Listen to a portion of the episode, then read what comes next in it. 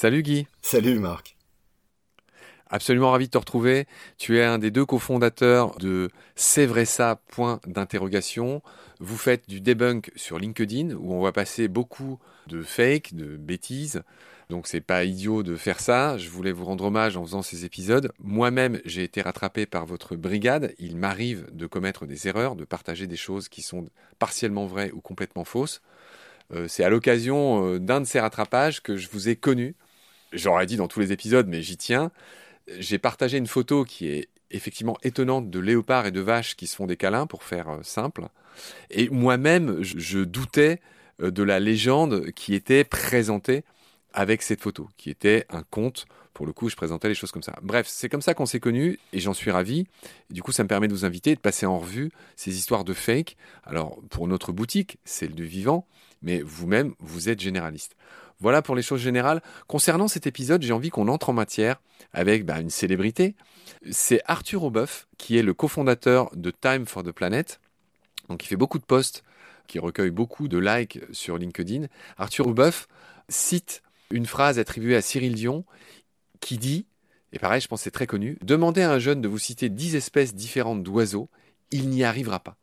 Demandez-lui de vous citer des marques, il en citera des milliers.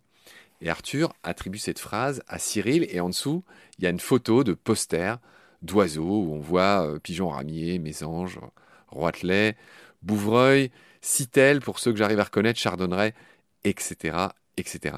Qu'en est-il, Guy, de cette phrase qu'effectivement tout le monde a vu passer? Déjà, en premier lieu, tu parlais d'être rattrapé par la patrouille, comme ça a été le cas pour euh, Arthur Aubeuf.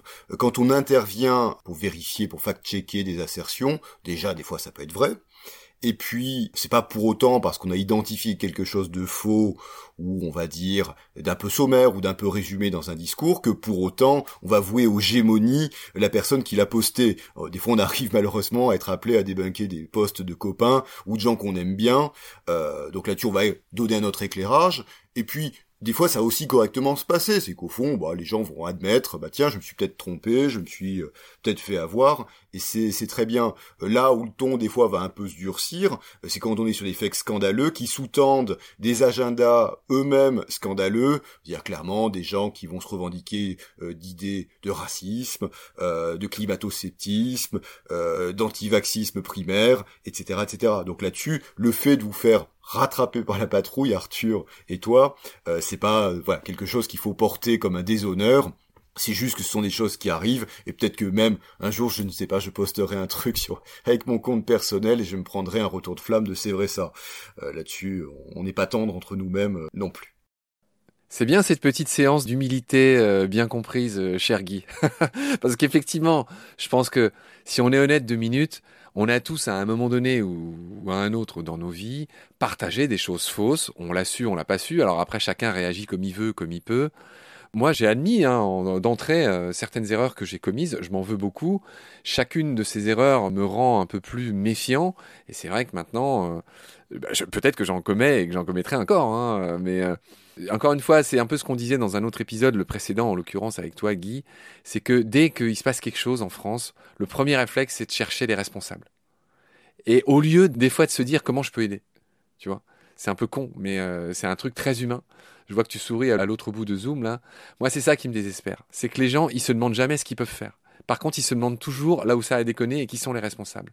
C'est un truc tellement humain et c'est un truc dégueulasse, en fait, parce que ça sous-tend à peu près tout ce qui se passe euh, aujourd'hui. Alors, je veux pas être moi-même passé pour un vieux con euh, complotiste ou quoi, mais je crois que ça sous-tend euh, la, plus grande partie des rapports humains aujourd'hui, malheureusement. Je sais pas ce que t'en penses.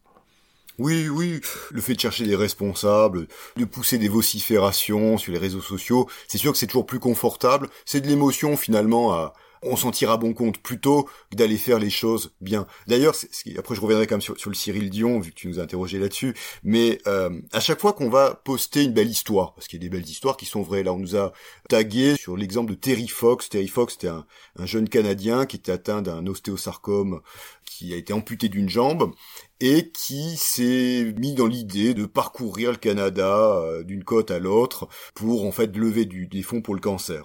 Il a traversé le continent avec sa jambe artificielle, puis après ben, il est mort parce que malheureusement il a eu une récidive. Donc c'est une belle histoire de quelqu'un, alors même qu'il savait qu'il était condamné, qui a défié, on va dire, ses, ses propres limitations physiques. Il est mort avec des métastases au poumon, si mes souvenirs sont exacts. Tout ça pour lever de l'argent pour le cancer. Bon, ben c'est très bien de poster cette histoire inspirante et puis de mettre des likes et puis euh, des encouragements mais c'est peut-être mieux de poster euh, le lien vers la fondation Terry Fox à qui on peut donner de l'argent et on peut peut-être aussi se dire tiens qu'est-ce qu'on peut faire en vrai pour aider ou pour soutenir une cause? Bien évidemment on peut pas soutenir toutes les causes possibles et imaginables. De temps en temps quand on est sur des postes euh, par rapport à la générosité ou la bienveillance, bon on aime bien quand ça se transforme aussi en, action. Après on est comme tout le monde, hein. Euh, notre générosité elle est, elle est, mais voilà. On va en venir à Cyril Dion et, à ce poste d'Arthur que je salue au passage de Time for the Planet. Mais bref, je parlais de tendances actuelles. C'est vrai qu'aujourd'hui, on vit dans une société où chacun veut donner son avis. Tu vois, c'est vraiment le, le syndrome TripAdvisor. C'est-à-dire que chacun ressent en premier le besoin de dire j'aime, j'aime pas. Mais moi, quand je parle avec mes potes ou avec des gens et qu'on essaye un peu de comprendre ce qui se passe ou juste d'échanger nos vies, enfin moi, j'aime, j'aime pas, je m'en fous complètement que t'aimes ou que t'aimes pas mes podcasts par exemple. Moi, ce qui m'intéresse, c'est que tu m'apportes quelque chose ou pas, ou qu'on partage des, idées ou pas. Mais le fait que t'aimes le rouge et moi le bleu, on n'en a rien à foutre. Et le fait de donner sans arrêt son avis, c'est totalement euh, inutile en fait. Je sais pas si tu vois cette espèce de tendance, et c'est vrai qu'aujourd'hui tout est fait pour que chacun donne en permanence son avis. Et d'ailleurs, le fait même de faire ça, on en avait parlé avec François Saltiel pour son bouquin à la Société du Sans Contact, c'est vrai qu'on cherche tous à avoir le plus de likes possible. C'est-à-dire que nous, là, quand on va poster euh, les posts qui font état des émissions qu'on est en train de faire ensemble, bah, on aura envie de voir le plus de likes possible. Et ça, c'est encore un espèce de travers qui fait que la notion de partage s'efface devant la notion de briller, devant le fait de recueillir beaucoup de likes, ou d'être celui qui va donner son avis en premier. Au lieu tout simplement parfois juste bah, d'être une courroie de transmission, de faire son boulot, de balayer devant sa porte. Voilà, je vais arrêter de faire le vieux con, mais moi, c'est vraiment ce qui me désespère le plus, tu vois. Pour ne rien cacher aux, auditeurs, quand on s'est parlé pour faire l'émission, je vous ai bien dit avant que c'était un peu donnant-donnant. Euh, j'ai eu parfois des invités, tu vois, ils viennent, ils font des pieds et des mains pour venir au micro, et une fois qu'on a fait les émissions, qui me prennent chacune une semaine de travail, bénévole, ben les gens, ils partagent pas. Ils me laissent tout faire, même le partage. Tu vois, ils s'occupent même pas de la promo de leurs propres émissions. Et ça, ça me désespère, tu vois.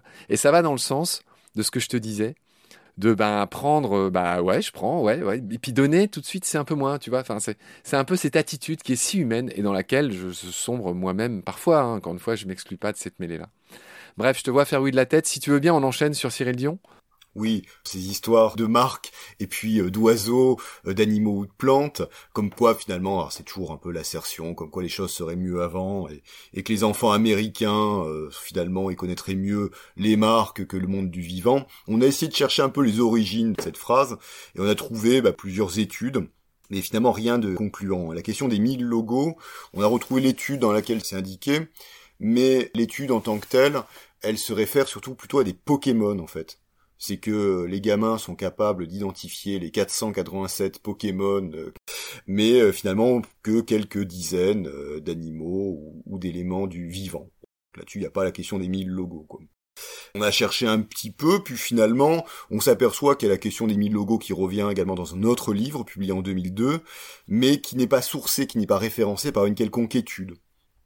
Et puis au final, tout cela semble provenir d'un livre qui serait paru en 93, d'un certain Paul Hawken, qui se réfère à un certain nombre de chiffres, mais là on parle plus du tout d'enfants en fait. On a effectivement la question du vivant, des logos, des marques, etc.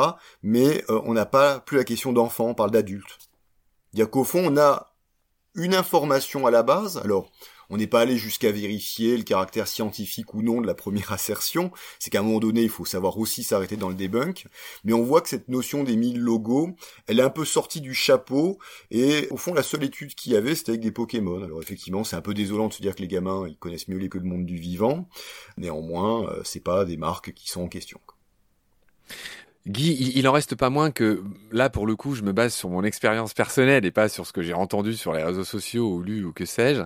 C'est vrai aujourd'hui que la plupart des gens qui m'entourent sont incapables de citer euh, ne serait-ce que dix espèces d'arbres, voire de reconnaître parfois un, arbre aussi simple qu'un noisetier ou de différencier, je sais pas. Enfin, tu vois ce que je veux dire? Pour le coup, c'est vrai que la plupart des gens aujourd'hui euh, n'arrivent plus du tout à identifier euh, quelques essences d'arbres.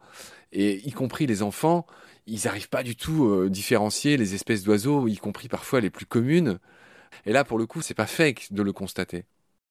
Non, c'était plus la question de ces mille logos, en fait, ça sortait un petit oui, peu en du, effet, du, en du effet. chapeau. D- Des fois, euh, l'angle d'attaque qu'on va avoir, c'est, enfin, même si on trouve des choses à redire, ça veut pas dire que l'idée qui est à la base de tout cela est bonne à jeter, ou que tout est mauvais de A à Z. Des fois, ça va être vraiment sur des points de détail, alors on va peut-être passer pour des, pinailleurs et des gens euh, qui ont que ça à faire, mais bon, je pense que c'est un peu une déformation professionnelle à un moment donné.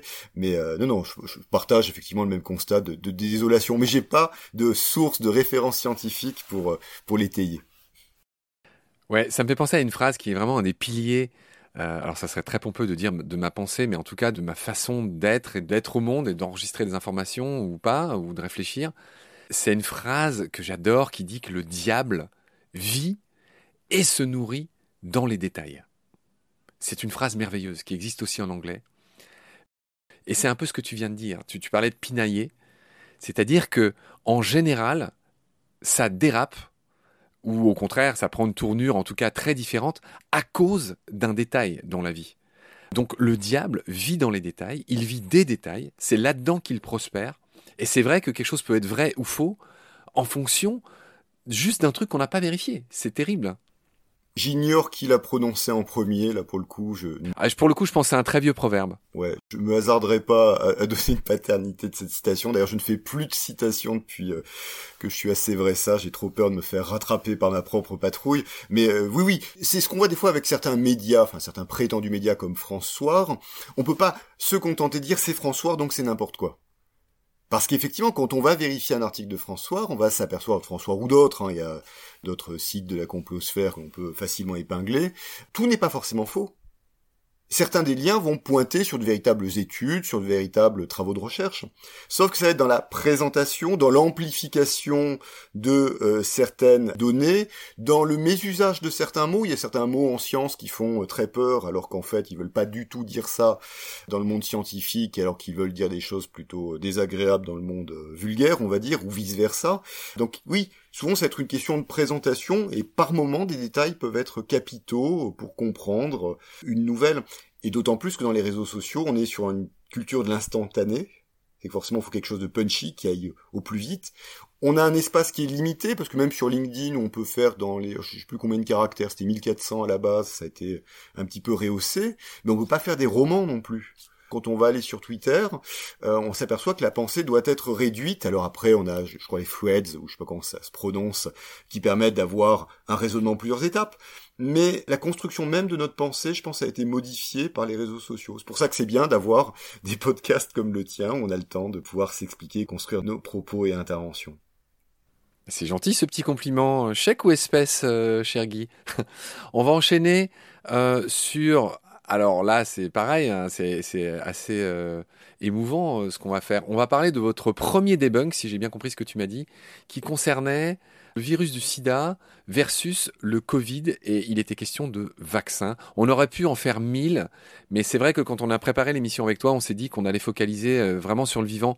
On aurait pu dire mille choses sur les vaccins. J'ai choisi un peu de limiter ça parce que déjà, je pense qu'on on baigne tous là-dedans. Mais on va quand même parler de ce premier debunk qui, historiquement, fut le vôtre. Oui, alors c'était une, une infographie où en fait, il était mis en relation le VIH et le SARS-CoV-2.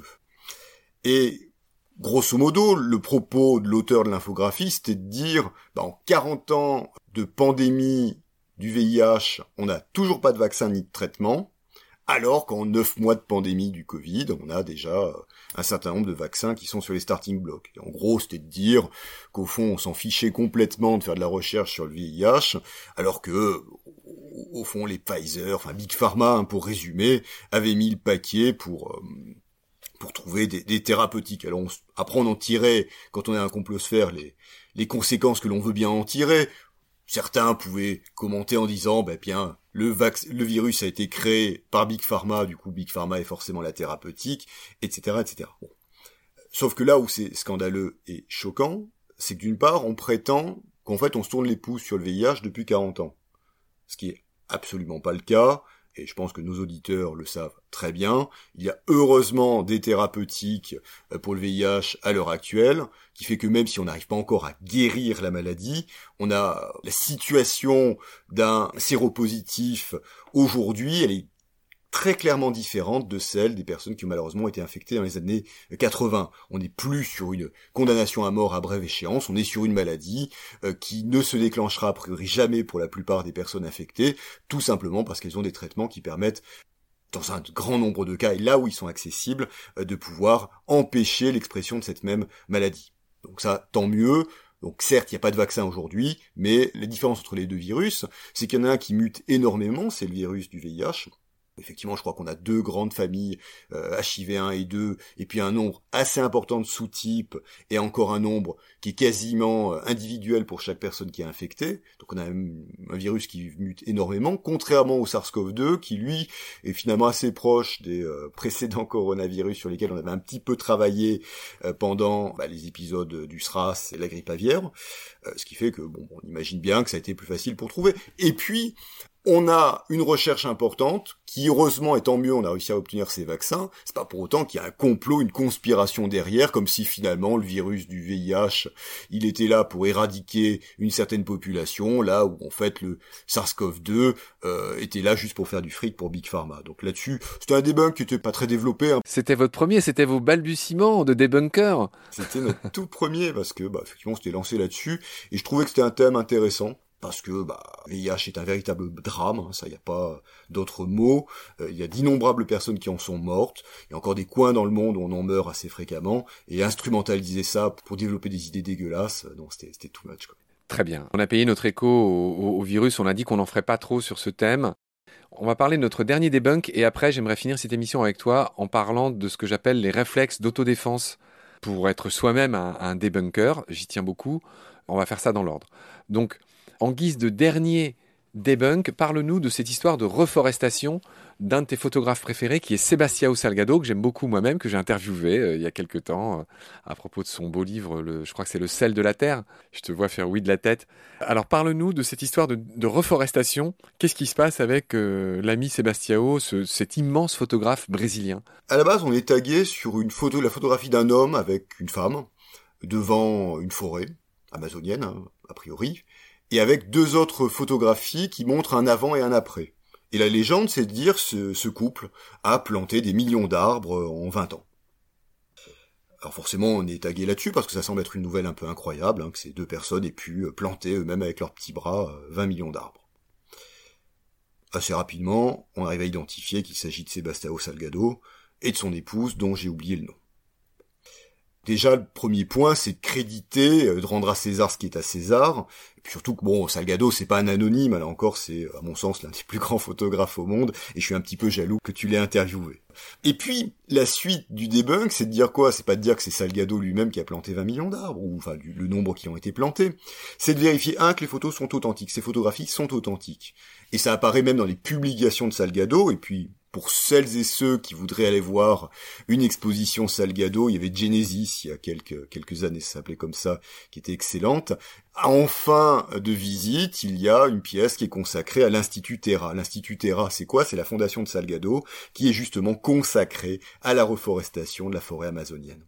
Et c'est là-dessus que c'est tout à fait authentique. C'est pas Salgado lui-même avec ses petits bras, c'est plutôt Salgado avec son euh, et son épouse, avec son carnet de chèques et puis avec sa fondation et avec l'appel de la générosité du public qui a pu réussir cet exploit. Mais ce qui est marrant, c'est qu'on est assez souvent tagué sur cette histoire qui est authentique, hein, il n'y a aucune espèce de difficulté. Wim Wenders, on a même fait un film qui s'appelle d'ailleurs également Le sel de la terre. Cette histoire est tout à fait authentique, mais elle semble incroyable pour les gens, et, euh, et au fond c'est peut-être la morale, c'est que par moment, on a des choses qui semblent complètement surprenantes, mais qui peuvent redonner un petit peu confiance en l'être humain, et plutôt au fond que de liker ou d'applaudir, bon, on peut peut-être se renseigner à faire des choses soi-même directement par notre propre action sur les causes qui nous tiennent à cœur. Je l'aurais pas mieux dit, Guy, bravo. Euh, on va finir cette émission, cette série avec toi, euh, sur ce que j'appelle les réflexes d'autodéfense intellectuelle euh, dans le monde dans lequel on vit, c'est-à-dire face aux fakes, etc. Je redis que moi-même, je, je suis tombé quelques fois dans ces pièges donc c'est avec beaucoup d'humilité que j'en parle aujourd'hui. J'aimerais que tu nous détailles les réflexes à avoir euh, quand on est face à un fake un peu émouvant, un peu trop beau pour être vrai. Quels sont ces réflexes qu'on a tendance à ne pas assez avoir, Guy? Le premier, c'est que l'émotion est rarement bonne conseillère. C'est que là-dessus, quand on voit un truc qui est émouvant, avec une scène de générosité, une scène de bienveillance ou autre, je dis pas qu'il faut être méfiant par essence, mais c'est pas parce que ça vous a ému que pour autant c'est vrai que ça mérite pas d'être euh, d'être vérifié. Je dirais que grosso modo, tout propos qui n'est pas sourcé, tout propos pour lesquels il n'y a pas une source sérieuse, un article de presse qui a l'air de, la presse mainstream, hein, je veux pas non plus manquer de respect aux médias euh, alternatifs chers à nos amis euh, complotistes, dont nous sommes nous-mêmes. C'est-à-dire que Baen sous gravillon, comme euh, c'est vrai ça, est-ce que nous sommes mainstream? Nous sommes nous-mêmes des médias alternatifs, je le souligne au passage. Alors je fais quand même une différence entre les deux. Le mainstream, c'est effectivement la presse qu'on peut avoir en kiosque, où il y a des journalistes qui ont ou non une carte de journalisme et qui répondent effectivement aux, critères éthiques du journalisme. C'est-à-dire effectivement avec le fait de vérifier ses sources, etc., etc. Nous, on est dans la presse peut-être amateur, mais amateur, ça veut dire pas pour autant qu'on n'a pas une méthodologie ou une éthique propre à nous-mêmes. C'est juste qu'on prend notre temps pour faire pour faire ça. Euh, C'est-à-dire qu'on peut tout à fait avoir un média alternatif et quand même faire des informations de bonne qualité. Sauf que, bah, effectivement, la première fois qu'on tombe sur c'est vrai ça, on va peut-être se dire, tiens, on va peut-être vérifier ce qu'ils disent. Hein. On peut fact-checker les fact-checkers, il n'y a aucune espèce de difficulté. Et si on se plante, bah, on l'admettra nous-mêmes avec beaucoup d'humilité et beaucoup de repentance. Faut pas confondre effectivement avec cette presse totalement dirais presque parallèle, euh, qui elle effectivement va utiliser des nouvelles sensationnelles sans vérifier quoi que ce soit, juste pour faire du like ou faire euh, ou faire peur ou pousser un agenda particulier je résume ce que tu as dit. Toujours la source, ça c'est vraiment un réflexe très journalistique. Vérifier la source, qui dit quoi, quand, vérifier la date, vérifier le crédit, vérifier les éventuelles mentions légales si c'est sur des sites. Euh, parce qu'il y a plein de sites qui font florès euh, avec ce genre de trucs. Une image, chacun sait ou ne sait peut-être pas justement bah, qu'il suffit de mettre une image dans Google Images pour en vérifier la provenance. Souvent, rien que, que le fait de mettre l'image dans Google Images, bah, tout de suite, ça nous permet de débunker. J'imagine que ça vous est arrivé souvent. Euh, est-ce qu'on est a oublié euh, des réflexes d'autodéfense intellectuelle, mon cher Guy? Non, je crois qu'on est à peu près... Bah, par exemple, quand on cite un médecin, euh, peut-être aller vérifier, un, s'il existe, deux, si c'est bien sa spécialité, hein, parce qu'au fond... vous avez un psychiatre qui va parler d'immunologie, ça veut pas dire nécessairement qu'il raconte des conneries ça veut dire qu'il n'a pas de spécialisation là-dessus, et que si en plus il raconte des choses, par exemple un psychiatre qui encourage à suivre les recommandations gouvernementales, ou ce qui relève d'un consensus scientifique, il n'y a aucune espèce de difficulté, on peut faire de la vulgarisation. En revanche, un psychiatre qui commence à raconter que le, vaccin va vous transformer en pangolin, il n'est pas immunologue, il n'est pas virologue, son crédit est quand même proche du néant. Ouais, ça, me fait penser à une autre phrase. Il y a une belle chanson d'un chanteur qui date un peu déjà, Kent, qui s'intitule 60 millions de poulies d'or. Et je trouve c'est vraiment une belle image de nous autres Français. À l'époque, il y avait que 60 millions euh, de Français. Je crois qu'aujourd'hui, c'est plutôt 67, 68. Enfin bref, 60 millions de poulies d'or. Tu sais, poulies d'or, c'est ce cycliste qui était toujours deuxième. Et ça, je trouve, c'est vraiment une bonne image aussi pour les Français, en tout cas pour moi, derrière Anctil ou d'autres. 60 millions de poulies d'or, c'est quelque chose dont on a l'intuition. C'est-à-dire que quand il y a une crise comme le Covid qui éclate, qui est vraiment un signe noir, pour employer un mot que tu dois connaître, c'est-à-dire un événement qui était à la fois totalement imprévisible et qui est devenu planétaire euh, par son importance, qui a changé vraiment le cours de l'humanité. Je pense que c'est pas trop grandiloquent de le dire comme ça. Chacun devient un spécialiste. C'est-à-dire que tu as vu comme moi qu'à l'occasion de la crise du Covid, chacun est devenu virologue, chacun est devenu immunologue, chacun est devenu hyper renseigné à tort ou à raison. Hein. C'est bien de, vouloir, bah, nous-mêmes, on, l'a tenté. C'est un peu comme euh, pour le cycliste ou quoi, ou le foot. Bah, quand t'entends les discussions de bar, bah, chacun est le meilleur sélectionneur de l'équipe de France. C'est pas Didier Deschamps, c'est toi ou c'est moi. À l'heure de donner son avis sur Benzema ou sur euh, tel ou tel vaccin, etc., chacun devient euh, spécialiste alors que, évidemment, nous ne le sommes pas. Même, sur ces experts, ce qui est intéressant, c'est leur caractère repositionnable. C'est-à-dire qu'au fond, on a pu battre le fer avec des propagateurs de fake news sur le vaccin, qui depuis la crise en Ukraine sont devenus par exemple pro-Poutine. C'est quand même aussi marrant. Euh. Oui, oui. Alors ça, c'est encore autre chose. tous ces pseudo-experts qui qu'on l'entend à longueur de journée sur BFM TV ou ailleurs, effectivement, là aussi, il y a des, il des questions euh, à se poser. J'aimerais finir cette série en mentionnant euh, bah, les copains, ceux qui font du bon boulot en matière de debunk aussi. J'en ai noté quatre que je vais citer, peut-être que toi, tu en as d'autres. Je pense à la cellule Le vrai du faux sur France Info. Bah, c'est une petite pastille qui, voilà, tout est dans le titre, hein, Le vrai du faux. les mecs expliquent ça très bien. Sur Arte, il y a une, chronique qui s'appelle Désintox. Je crois que c'est dans le 28 minutes, si je dis pas de bêtises.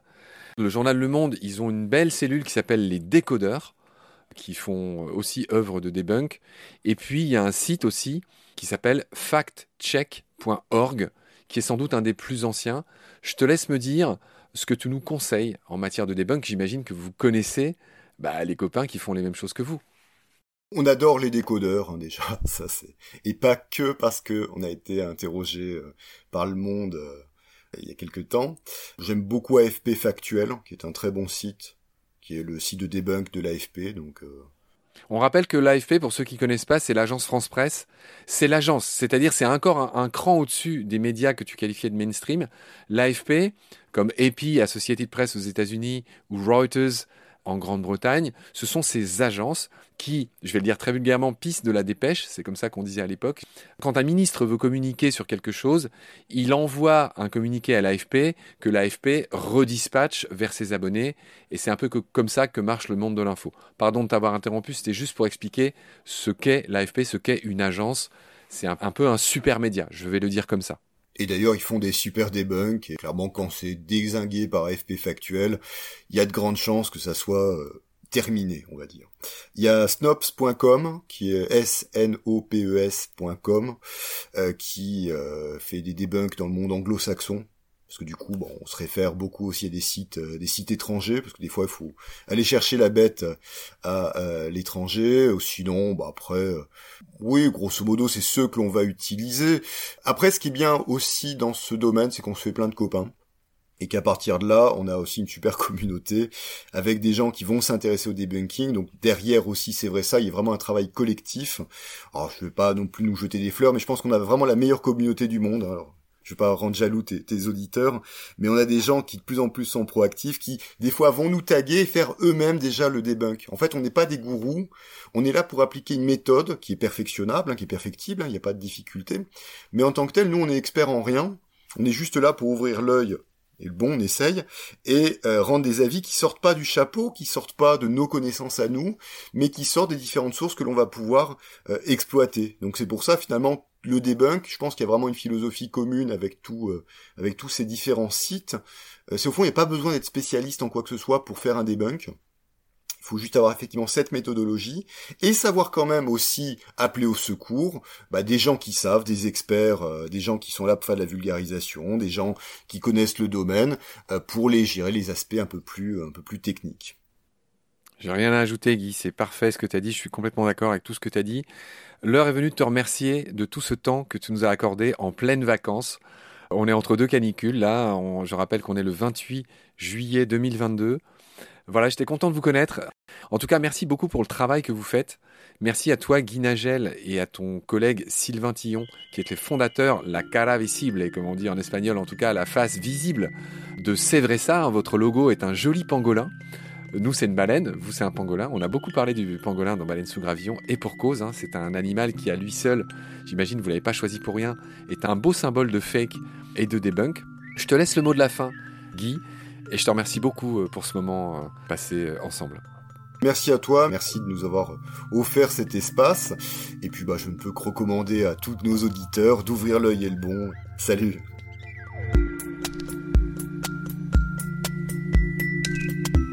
notre combat, nous deux.